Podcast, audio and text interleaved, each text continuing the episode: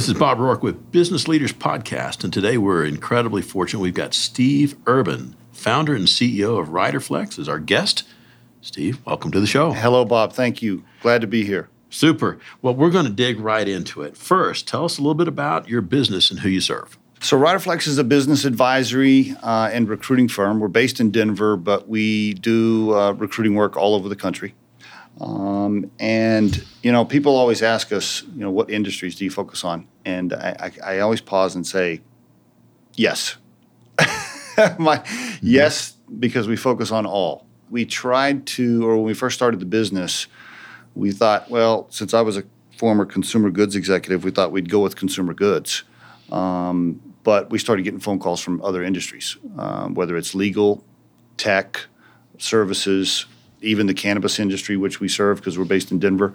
And so at this point, uh, because our model is all about matching personalities to culture and less about a specific industry, I feel like we can do any industry.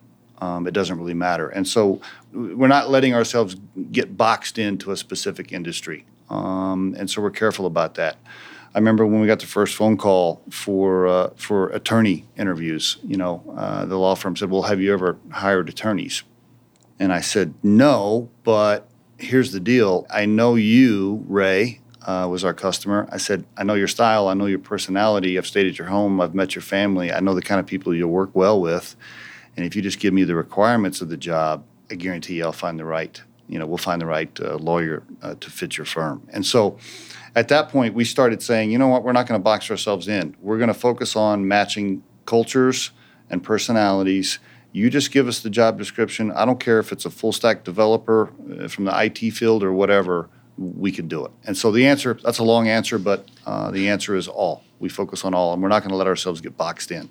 You know, so you don't specialize. No. But so. And everybody, everybody says we should, and, and I always push back and go, yeah, well, right now, if, if somebody wants to pay us, and uh, you know, we're going to do a good job, and we're not going to say no to to a new customer. So you know, thinking about that. So for the listener, that's either going like, how do I retain them to place me, mm-hmm. or for the company that's going, I'm looking for a particular skill set to fill a position. Mm-hmm. Let's dig into both of those. Yep. So, so here's the deal: most companies have a decent job description or the specs, right? The, the, let's call it the requirements um, hey, they, they, he has to have this degree and he's got to have this experience uh, with this sort of programming or whatever. They got they got these specs. Doesn't matter what the industry is. What we usually say is that's great. Okay, you gave us the the job description. Um, we have the requirements for the job. I think most recruiting firms stop right there and they say, okay, cool. We're going to find resumes that match this job description and we're going to shove these candidates in front of you for us, it's really more the beginning phase. We, we get that job description and we say, okay, great, that's that's that's cool. We got that. Now Steve's going to fly out uh, to meet the CEO, spend an afternoon in the office, get to know the culture of the team, take the CEO to dinner, hopefully meet the CEO's family, get to know them, so that I understand their culture and their style. Um, because at the end of the day, I think companies focus, or, or I think companies are successful based on the people that are in the room working together. And people can only work together if their styles and cultures have a good match. I mean, how many times have you seen a good product or a good service blow up because Bob and Johnny don't get along? Because Bob and Johnny have different styles. And so we're all about making sure that the client knows we're going to understand your culture and your style and we're going to fit people to match that. Any junior level recruiter can get a job description and match a resume to it. That doesn't take much talent. We take it to a whole nother level and making sure that we're matching cultures to personalities. You know, for that particular person that's looking to be placed in a particular C-suite role or mm-hmm. in another role, what can that person expect if they engage you guys? Yeah, good question. So our process is pretty much like this. We'll, you know, if we get an engagement, we'll get all the specs, we'll, we'll understand the client. We'll get to know them, like I talked about. But then what we do is we'll probably put about 300 people into a bucket. And those 300 people will come from some applications, but mostly from our sourcing and hunting because of our recruiter seats in various places. And so we'll gather up about 300 people into a bucket. We'll closely screen those resumes and those profiles to make sure they match the job description. And then we'll set up about 50 phone screens. So they'll go through a phone screen first with us, and that phone screen phone call uh, will be really designed to say, do you have a master's degree in accounting, or do you have, and just we're just kind of checking the boxes. Mm-hmm. Um, and do the, will you move? Do you live in the right place? Just checking the boxes on requirements and salary and where you live and all that stuff. So let's say we, we had 300 people in the bucket. We did 50 phone screens. Then we'll push them to a video interview round. And now they'll be on a video interview with me. No, no other recruiter. Only former executives like myself will be doing the video interview rounds, which we think is absolutely critical. And I'll, I'll touch on that in a minute. But they'll go through the video round, and that's another 30 to 45 minutes with me and in that phase, what I'm really trying to do is not as much about me checking their the boxes on experience. It's me understanding who they are. Do they like to hunt? Do they like to fish? Are they a marathon runner? Are they super active? Or are they, you know, what is what's their style? Um, because I'll already know the CEO and the company and their culture because of our homework we did before, and then I'm trying to match them up that way. So that it's really a it's really conversational, really during the video interview almost every, especially the C-level guys that we interview, uh, towards the end of the video inter- interview, several people have said, "Wow, like you know, I've never, I've never been interviewed like this." Usually, it's somebody looking at a piece of paper and checking off little boxes because they're supposed to ask certain questions. We don't do that. I just have a good conversation with them, get to know them, dig their personality and their style out of them, uh, so that I can figure out who they are. And in some cases, our clients want to see the video interviews. And so the client can also gauge their style and personality from the video interview before they ever go meet the client, mm-hmm. which saves time too. And so, and so to, to finish answering your question, once the candidate gets the video interview round, then we'll select probably three to five what we call finalists that we will present to the client. And we'll say, all right, Mr. Mrs. Client, we started with 300, we phone screened 50, we video interviewed 25. Here are the five best. And by the way, any of these five can do the job. We're putting three to five in front of you so that you have plenty of options um, and you pick the one you want. You meet those three to five and pick the one you want. And the other great thing about having the three to five finalists, which we think all can do the job, is if they pick one and it crashes or the negotiations go bad, they can fall back on another one. Let's circle back a little bit and talk about prior to Riderflex, mm-hmm. you had a an extensive career yep. in retail yep. and I think middle market. Yes. Yeah, I was. It was all yeah, small to mid-sized companies. I I worked for a few larger ones, but um, I was an old uh, retailer and then an executive, whether it be retail or wholesale. It, it eventually became wholesale too. So you could say I'm an old uh, I'm an old retailer that turned into a retail wholesale executive, I mm-hmm. guess uh, over the years. And so I started my, you know, I interviewed my first person. Uh, I was 16 years old, uh, and I was the assistant manager of the neighborhood convenience store where I lived in Oklahoma. And I remember the owner said, "Well, yeah, we got some, so we got some guys coming in. I want you to interview them." And I did my first interview in 1983. And so uh, I've been doing interviews for a super long time, and I think uh, you know uh, over the years, I've gotten pretty darn good at, at bucketing people's personalities and styles and, and putting them into what I think is probably a function that, that they will do well in or a style or a culture that they'll do well in. I've gotten really good at that over the years. And that's just from interviewing thousands, hiring and, and firing hundreds, and, and managing many, many people at all levels. I've gotten pretty good at finding the right person to put in the right job. And that's what makes us different, Bob, too, is, you know, so many of these recruiting firms, and, if I get passionate on this part, I, I apologize, but so many of these recruiting firms, quite frankly, have recruiters with a pretty face that they slap on LinkedIn because those are going to get attention from, from people.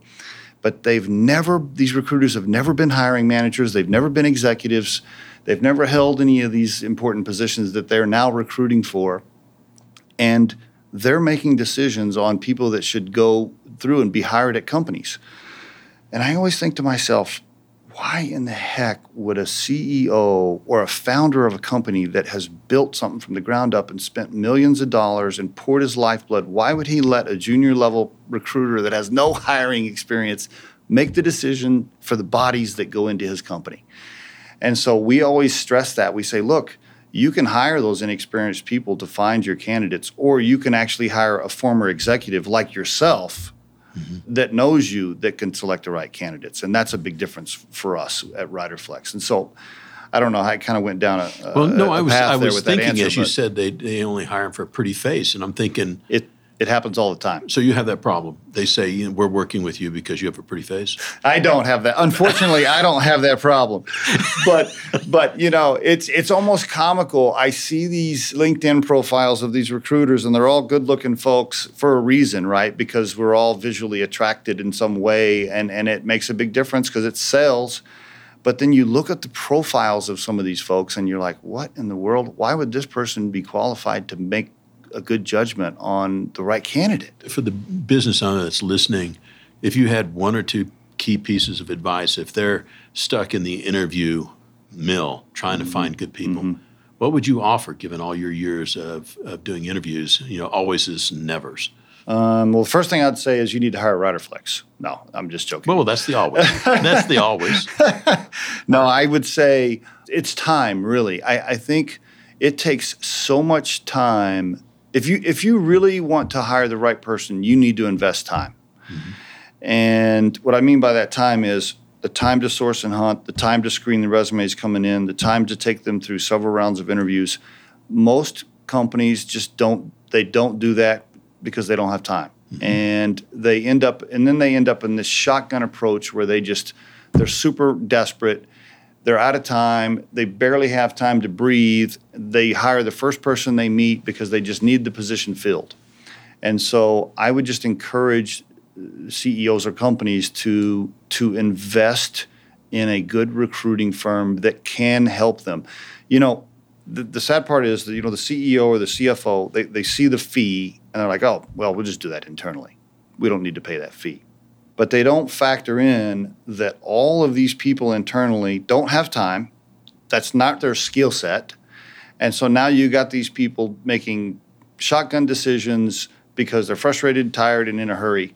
And if they would have invested those dollars, those dollars would have been saved by slower turnover and better talent that would help, you know, make their company more profitable. I see it all the time that feeds into one of the things we wanted to talk about is so the potential clients listening mm-hmm. and they're trying to frame a potential fee. Yeah, I know that, yes. that that's always a discussion and and how do you address that particular discussion? You know, our answer is look, we have a premium service and we're going to spend a lot of time finding you the right candidate. We're going to first of all, we're going to spend a lot of time getting to know you, then we're going to spend a lot of time getting to know the candidates and we're going to match the right person. So it's a premium service. And our fee structure probably uh, compared to what everybody else is doing in a, a high level executive search firm should probably be 30% of comp- compensation or higher based on the, the amount of time that we're spending on candidates. But we don't really have a certain number. Our fee matches the budget of our client i think is the best way for me to say it. Um, if we want to do business with that client because we we think they're good people and and the CEO running it is a good person and we want to have a relationship with them long term, we'll figure out the number.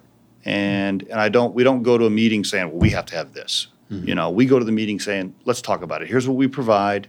Here's what we think it's worth. Let's talk about what you can afford and let's see if we can figure it out.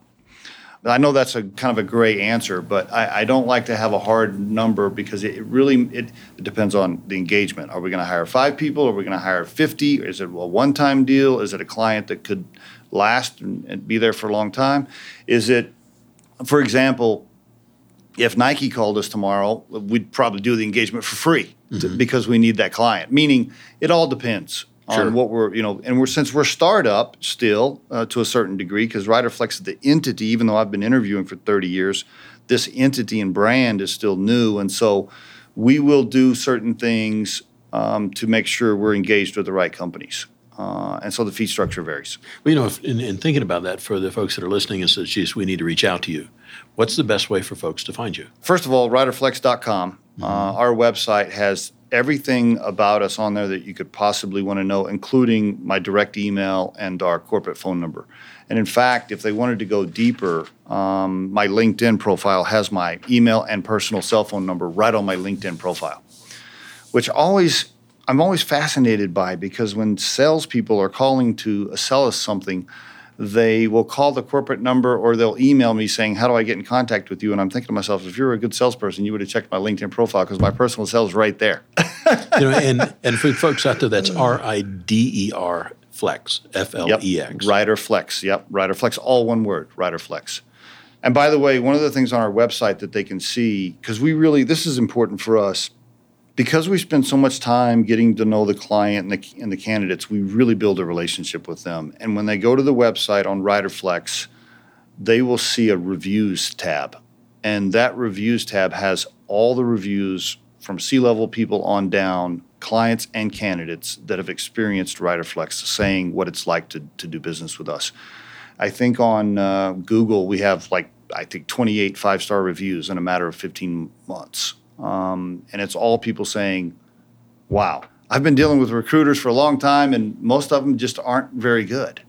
And, uh, and so when they go to the website anyway, they'll see that. They'll see our board members, they'll see our clients, they'll see our reviews, they'll even see our process on the website. We've had some people say, "Oh my gosh, don't put your process on the website. Somebody will somebody will steal your process." And I think that's funny. We first of all, there's no secret sauce there, there is no secret, super patented algorithm formula for what we're doing. I have no problem putting the process right on the website. And the reason is, is because, Bob, the reality is most people aren't going to do it. Most people aren't going to do it. They just won't do it. And so I don't, I have no problem saying this is what we're doing because I know you, Mary and Johnny, you're not going to do what we're doing. So I'm not worried about it. For, for example, we're right on the verge of signing a contract with a new client in New York and we were on the phone with the CEO talking about the contract and the relation, just starting to build the relationship. And we said, okay, well, listen, um, the next thing we're going to need to do is Steve's going, Steve's to fly out to New York and, and meet your team and take you to dinner and stuff. And there was this long pause on the phone from the CEO, and he's, he, the CEO says, well, "What do you mean?" And, and we're like, "No, we're going to come out and get to know you." He said, "Wow, I've never had any recruiter say that they wanted to do that before," and so um, we just believe that that kind of relationship leads to reviews, referrals, recommendations, and that's how we've built RiderFlex. People ask us, "Wow, you've you, 30 clients and 60 positions in 15 months." That's because we do a really good job and we get the reviews and the referrals that take us to the next client. Because I and I and I think that's how you should build a business. We haven't spent a, hardly a, we haven't spent a dime on marketing. It's all been grassroots marketing of word of mouth and just do a good job. And wrapping up that piece about the process, this is what I say uh, about the process too. You know, I walk them through what I explained to you all ago, the the the the phone, the video rounds, and how we do all that. But really, the overarching thing is we just do a really good job. Like we just work really hard. We communicate really well. We do what we say what we're going to do. We follow up very thoroughly, and we present great candidates. And when I tell people that, they're always like, "Oh, that's so basic. Like, well, doesn't everybody do that? No, everybody doesn't do that. well, you know, it's it's a foot in front of the other approach, and it's a process. Yep. Yeah. If you and if you if you follow a, a decent process, it doesn't have to be scientific and secret. Just have a process and do a really good job. And we don't, by the way, I want to mention this too while I have a chance. We're not big on testing. Um, you know, some companies love all these.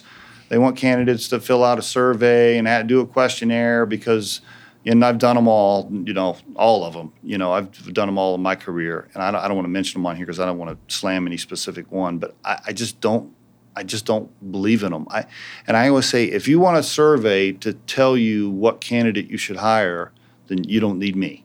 You don't need me. Uh, just have them do the survey, and you can make your hire.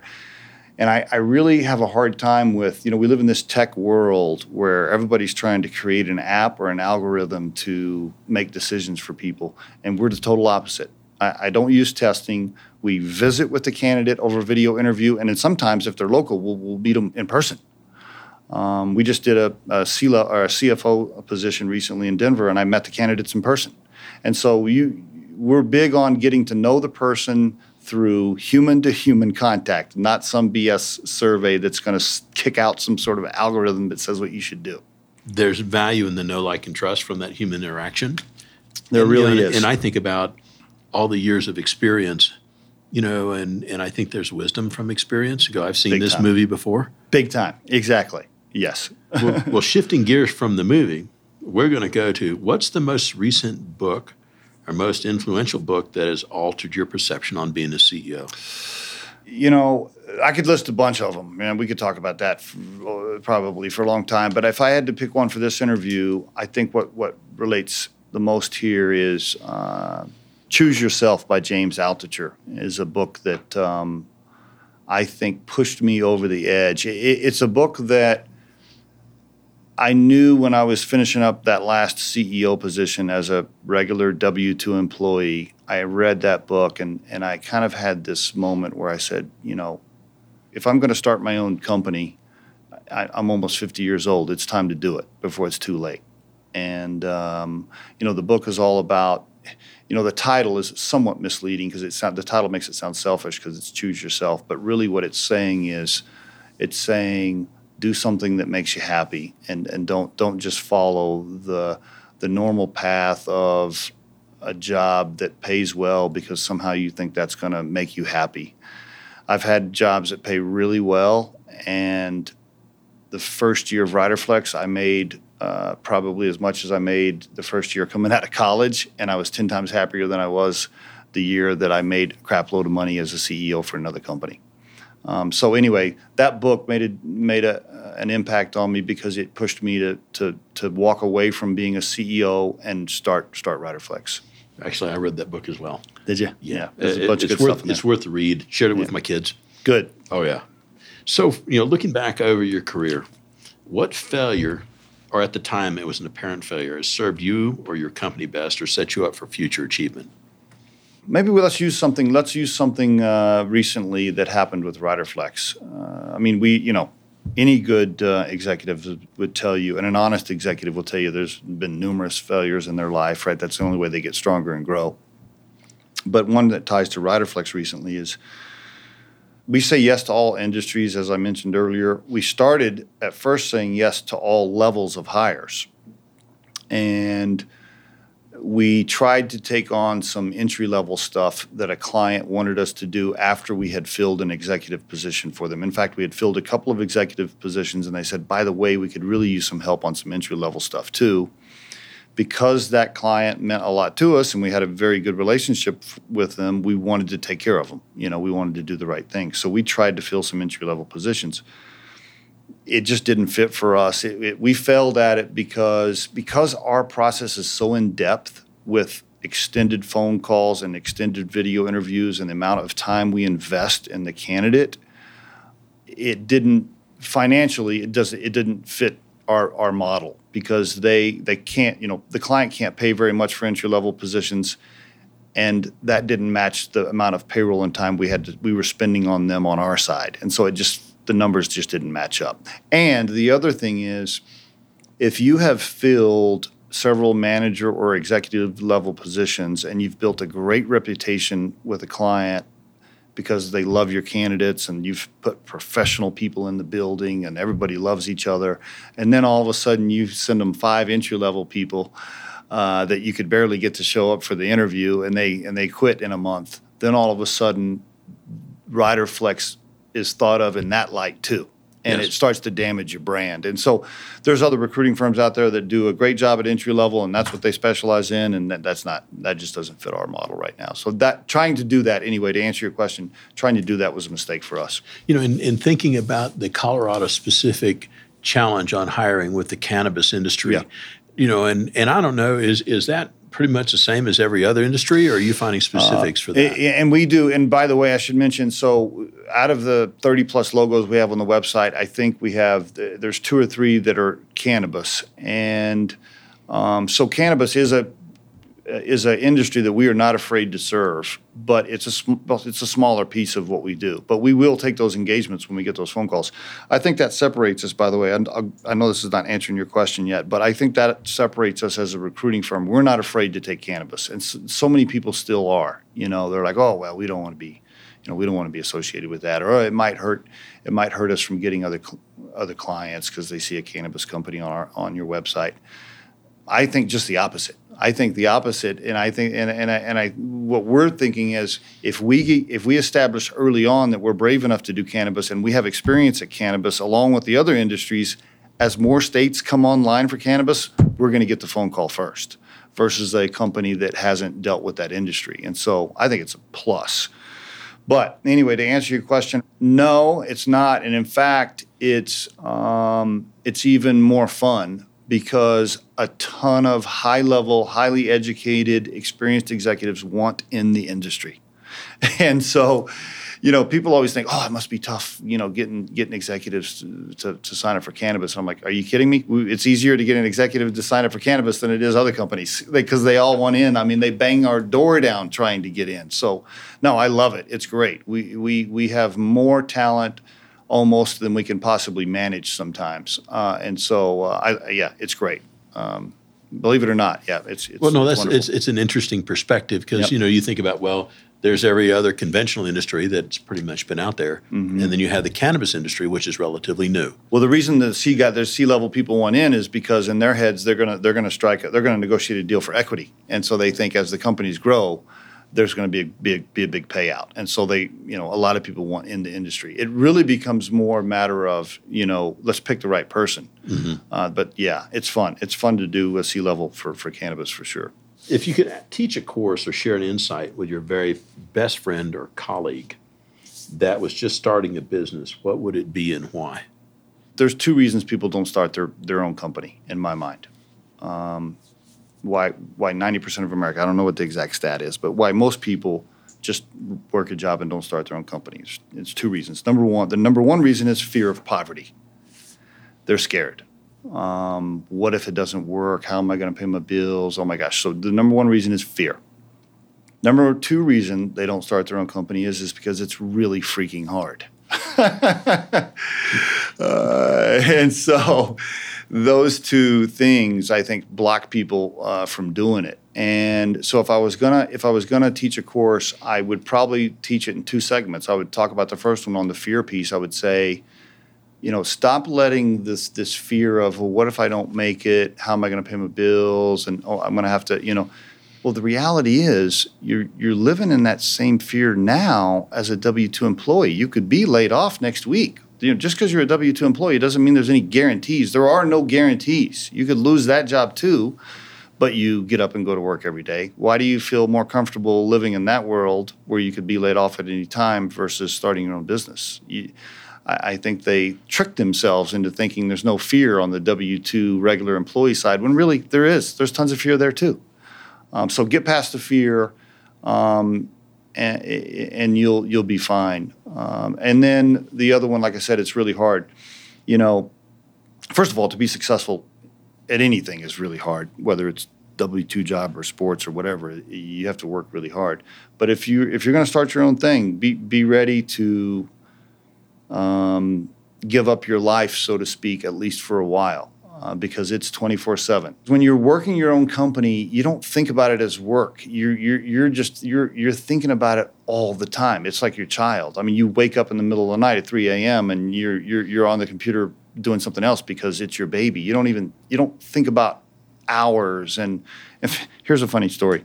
One of my board members i called one of my board members to to get some advice on a topic and uh, it, it was about eight o'clock in the morning or so. And he, he answers the phone. He's like, Steve, it's Sunday morning at eight o'clock. And I, I, to be honest, to be perfectly honest, I didn't even know it was Sunday. I was, I didn't even realize it was Sunday because I don't think in terms of weekends and days off and 40 hours a week. I just you don't think in those terms. And so, if you're willing to do that, uh, you can be successful. I really believe. I really. You, so you got to you got to hump it when you when you get past the fear and work really hard, and you'll be fine. You know, I was I was thinking about it when I looked at your website and I looked at your board. You have a robust board. Mm-hmm. Talk a little bit about your thought on on forming your board. A couple of things. First, I, I think if you're going to run your own company, um, that's another class we could teach, right? To to startup CEOs is you want to surround yourself with really smart people that have done it right away because they can tell you where they failed or where their challenges were. They can give you great advice. And so surround yourself with people smarter than you that have already been there to lean on um, so that you can you know get through the tough times and get their advice. I think that's absolutely critical. So that's so that's the first reason to surround yourself with those people. The second reason we did it, I guess, is to establish immediate credibility for the brand. If if these guys with their companies are tied to us, our brand, it gives us more credibility because then all of a sudden people look at Riderflex and they say, "Oh, well, Black Lab Sports is tied to to Riderflex. Uh, executive uh, Specialist Group is tied to Riderflex. Um, you know these these give you credibility to say, "Wow, these these must be pretty good guys that do a good job," or these other executives wouldn't wouldn't be signed on here. And so it was a marketing credibility piece, but it was also a, a, situation where I wanted to learn from them and gain value from them. You know, the problem with CEOs, especially the ones that created a product, the ones that create that developed an app, or they they they created you know a new bottle of water, uh, you know any kind of creator they get this big giant ego all of a sudden. They're like, oh, well, I, I made the best microphone in the whole world, so I'm super smart and I don't really need to surround myself with board members. I think that's a big mistake um, because just because you created something doesn't mean you're smart enough to run a business by yourself. Surround yourself with smart people. And we did that, by the way. That Those board members came from years and years and years of relationships that I built over time as, a, as an executive. I made sure – to establish good relationships and good networking over the years. And so those were those were long-term relationships that I called on when the time was right. And so I also encourage people to do, to do that, especially a young person, a young entrepreneur that's in his late 20s, you know, you should be building relationships and networking as fast as you can go and surround yourself with smarter people that that have done it. You know, what's that old saying? If you're the smartest person in the room, you're in the wrong room. Correct. get a get a get a get a new group of friends if you're the smartest one in the group. Yep. What's the one initiative that you've executed in the past uh, few years that has helped your company the most? Do you think? I touched on the culture piece enough, so I'll mention this other one. Um, we have this this video interview round that a lot of companies don't have, a lot of recruiting firms don't do. They just talk to people over the phone. I think implementing and executing our process of video interviews sets us apart in a lot of ways. It takes time, and that's why most recruiting firms don't do it.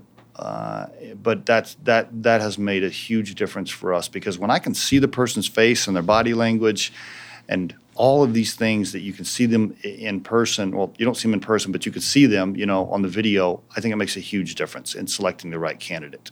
Um, and can you imagine? I, I, don't know how recruiters actually send a client into a building never having seen them. That's scary to me. Like we would never do that. you know, and for, for that listener out there says, you know, I'm I'm scheduled to do a video interview mm-hmm. similar to what you're talking about. What advice would you offer to them? The candidate? Yeah, about Yep. location for yep. the video, yes. dress, and so on. Boy, we could do another podcast on this one. Uh, we could talk. We could have a no separate podcast.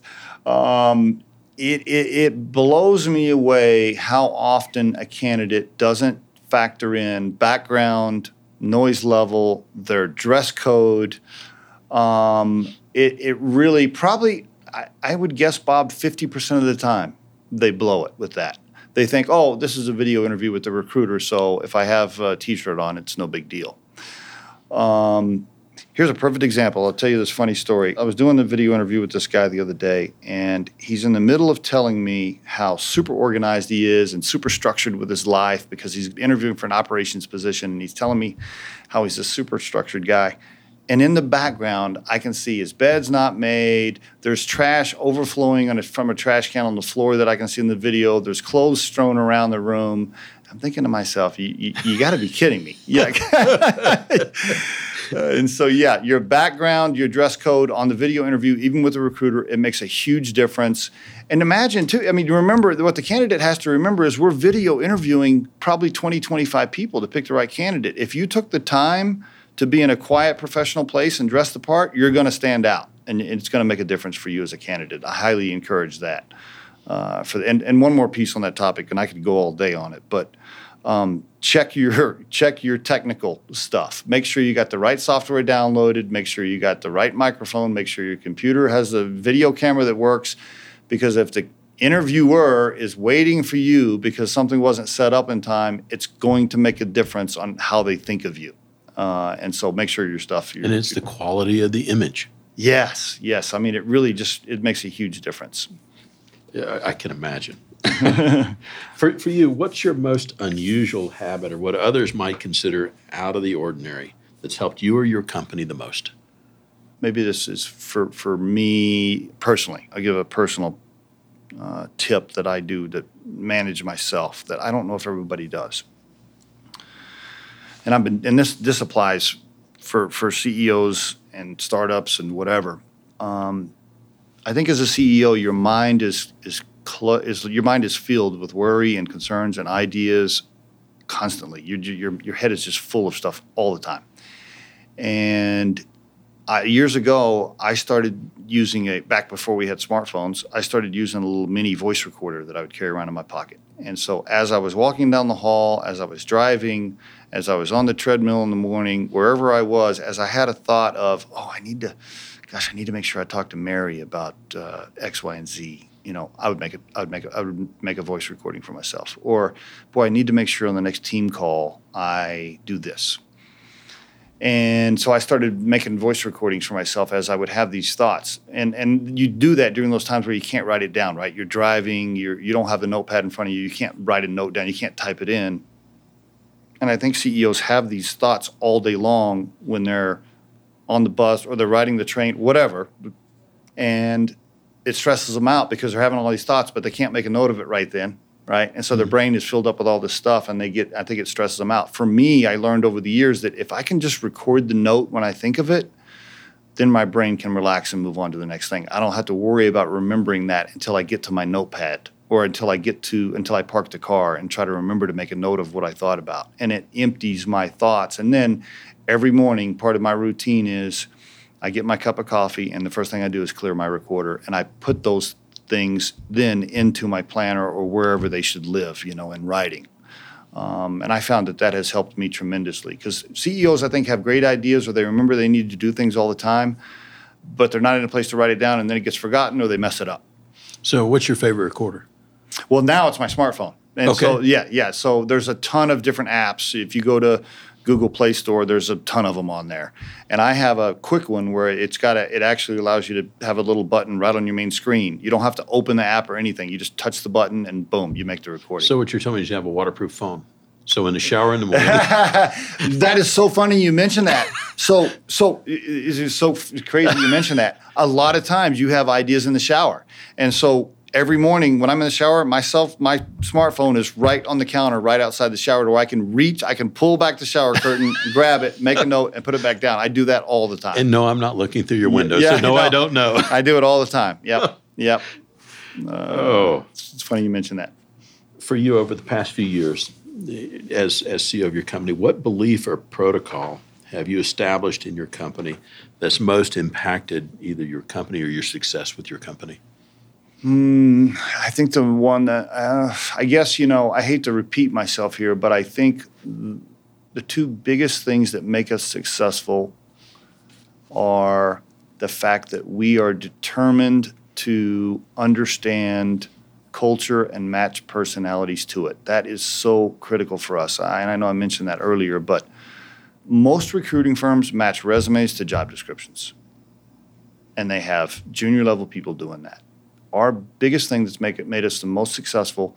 Here's another example. I can we, we just filled the director of human resource position for a, a, a fulfillment company in Denver, and when we visited the CEO and I got to know him, um, I knew that he was an in shape guy. He, you could tell he worked out all the time, so he was super healthy.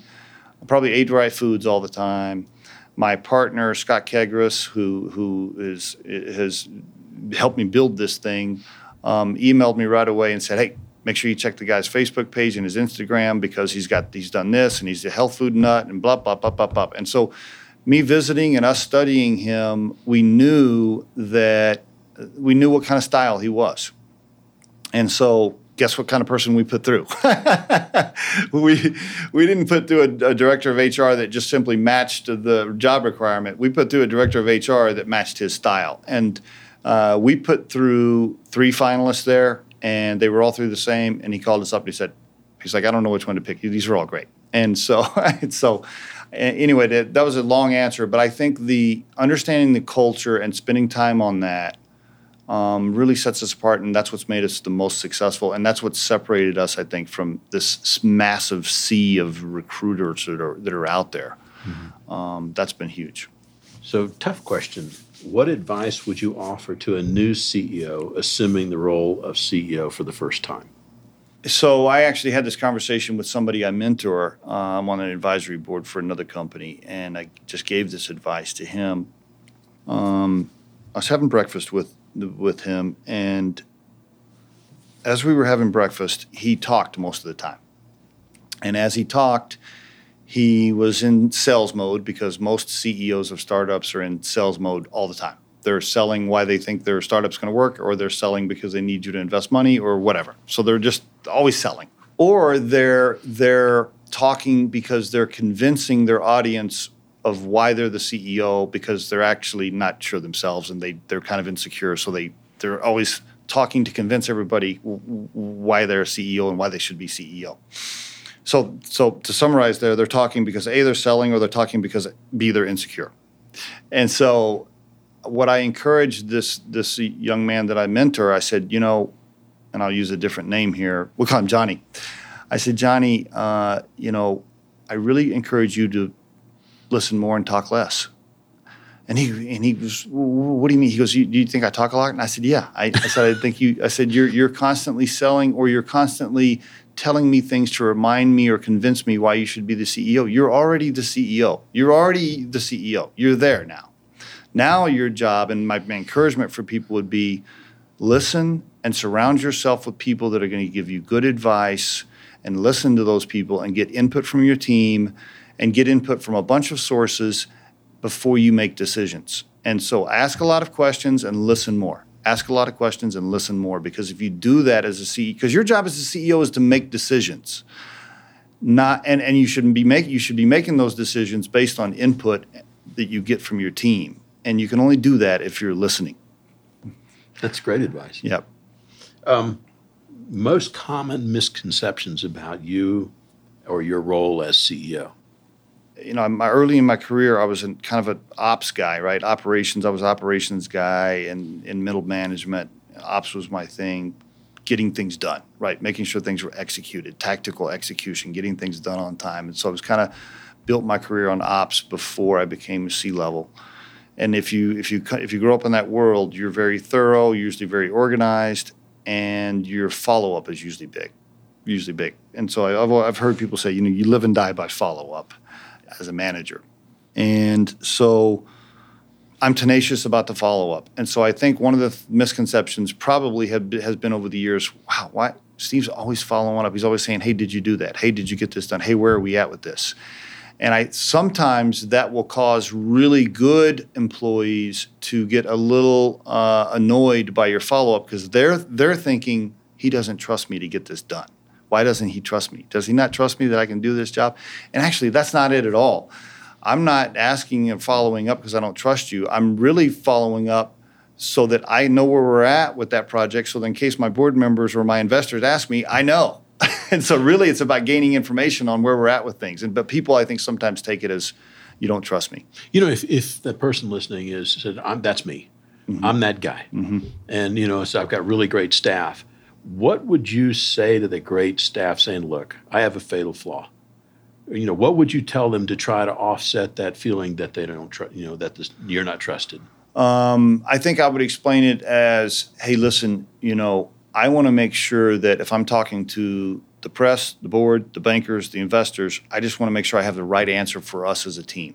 And please know that when I'm following up or asking you questions, that's me just trying to make sure that I'm well armed and well equipped to represent us in the right way. So just remember, I'm just trying to represent us as a team and I'm gain, gathering information when I'm doing that. So just you're helping me answer questions better. Super. Over the past few years, what would or should you have said no to and why? Um, I wish I would have said no to uh, big paying W 2 executive jobs way before this. I started Riderflex when I was 49. I wish I would have done it before. Um, uh, now, you could argue and say, well, you have more C level experience, so it's probably good you waited. But I, you know, now I don't have that. I don't have as much time left, right, mm-hmm. to enjoy the the fruits of starting your own thing because I'm older. Uh, so I, I would have said no to um, maybe a couple of uh, high-paying CEO jobs, maybe sooner. Um, but boy, I got to tell you, the first time I did walk away from a high-level CEO job and came home and told my wife that I was going to start Riderflex and we were going to be poor the next year, you can imagine how that went. you know, you're you're making really big money, and you've been making big money for you know. You get in this. Most people earn most of their income right, or their their biggest earning years are probably between you know, let's call it. Uh, 35 and 55, right? Mm-hmm. There's that 20 year period where you're really maximizing. Well, I'm still there, and I tell my wife, "Well, never mind. We're not gonna we're not gonna make these, that that big check you're used to, and I need you to prepare to sacrifice over this next year." So yeah, that was that was fun. Uh, We're heading toward the close here, and I thought I would ask you if you know if you were to talk to your friends or colleagues or, or customers, and they said, "What's the one superpower that you have, or the thing that you're absolutely best at?" What would they say? Um, reading people, judgment of judgment of character, um, probably is what they would say. I think, um, or they might say he's he's you know super, super organized and keeps the rest of us super organized. Maybe, but but the thing that applies more to Riderflex would be a pretty pretty good judge of character. I mean, I can. I can size people up pretty quick. Uh, you know, another example on that I'll give you. We were doing uh, we were doing a uh, VP of sales position for a startup in California, and I knew the CEO pretty well. And he calls me and says, "Hey, I got this guy that I went to college with. I'm pretty sure I want to bring him on. Can you, you talk to him?" And so I video interviewed the guy, and I called the my friend and client back, and I said, "No, I you shouldn't do it." And he's he said, "Well, why?" And I said, "Well, because number one, you're, you're going to hate him. You're you're, you're going to clash. He's going to piss you off." Um, he's super aggressive type A, and so are you. And you guys are going to be like two bulls in a small pin, and it's not going to work. and so, anyway, I, I, and he's so anyway, he tried to hire the guy, and within 30 days, he called me back and said, "Yeah, you're right. This is not going to work." So I'm pretty good at sizing people up. By the way, we do have misses, right? I think. Jack Welch, I think it is. Uh, uh, uh I hope I'm not quoting this wrong, but I think Jack Welch said if you can get 51% of your hires right, you're pretty damn good. So, we our percentage is a lot better than that. Um, so I do have we do have misses, but yeah, usually we're pretty good at, at picking the right personality to go to the right culture. Well, Steve, I can't tell you how much I appreciate you taking time out of your day, absolutely, and visiting about Riderflex. So thanks. it's been it's been a lot of fun. Thank you, Bob. I appreciate your time too. It's been absolutely. fun. Thank you very much.